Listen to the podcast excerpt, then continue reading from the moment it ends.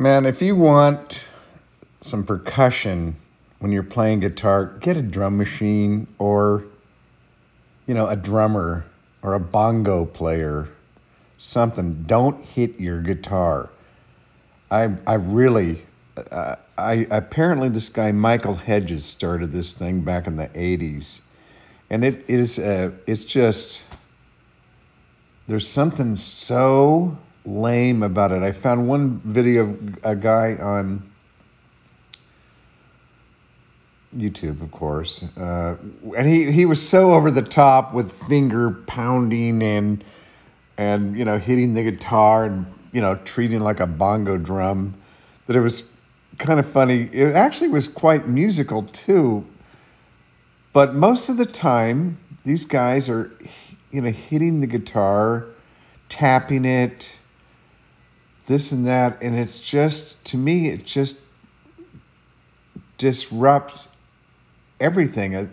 The guitar is a lyrical Uh, instrument, not a percussive instrument. It's a melo- It's melodic, and uh, I don't know. I think part of it is I. I think these guys are. What they're trying to. There's a sort of a certain. Uh, it's a macho signal, signal. Signal macho-ness, as opposed to signal. I mean, it's macho signaling, not uh, virtue signaling, and uh, it, it's it seems very inauthentic and not. Um, it's not necessary. It's there for effect. It's there to make an, a statement, um, and not a musical one. Um, you know, I just. Look, I know flamenco guitarists do it. That's different. It's a, that's a different kind of playing, and it goes back centuries. I'm talking about little homegrown white boys here. so, so,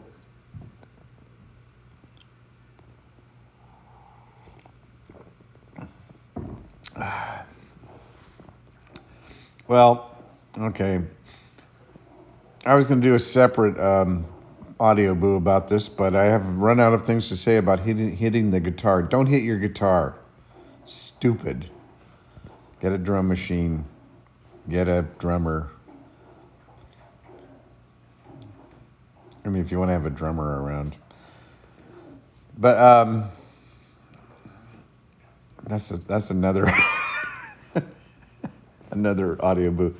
But I was talking to a friend about being seventy, and uh, and I said, you know, the the great thing about seventy is the fuck-offness of it all. And I don't know if you ever saw that movie Sexy Beast, and Ken Ben Kingsley plays this psycho gangster, and he's trying to talk his old friend into being a, you know, doing a one last big job heist.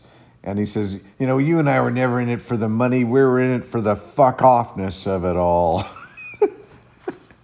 And as I said to my friend, I said, man, the great thing about being seventy is just the fuck-offness of it all. I mean, it's like, fuck you, I'm seventy. I made it this far. It's this weird thing. I didn't, it's totally unexpected, but it's like, I just don't give a shit. I'm lucky because I'm in, you know, perfect health. I have no issues, and uh, I, you know, I take a cholesterol pill that I probably could fix if I went vegan or, or something like that. But that's not going to happen. I love my veggies, but I also, you know, love a lamb chop.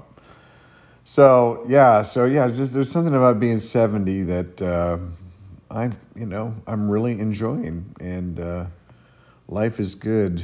And, uh, uh, but as I say, you know, I'm, I have really excellent uh, health. And I mean, I've been trying to find somebody to help me move, and I, nobody can, at least among my friends. They're all, you know, got a knee replaced or bad back or something.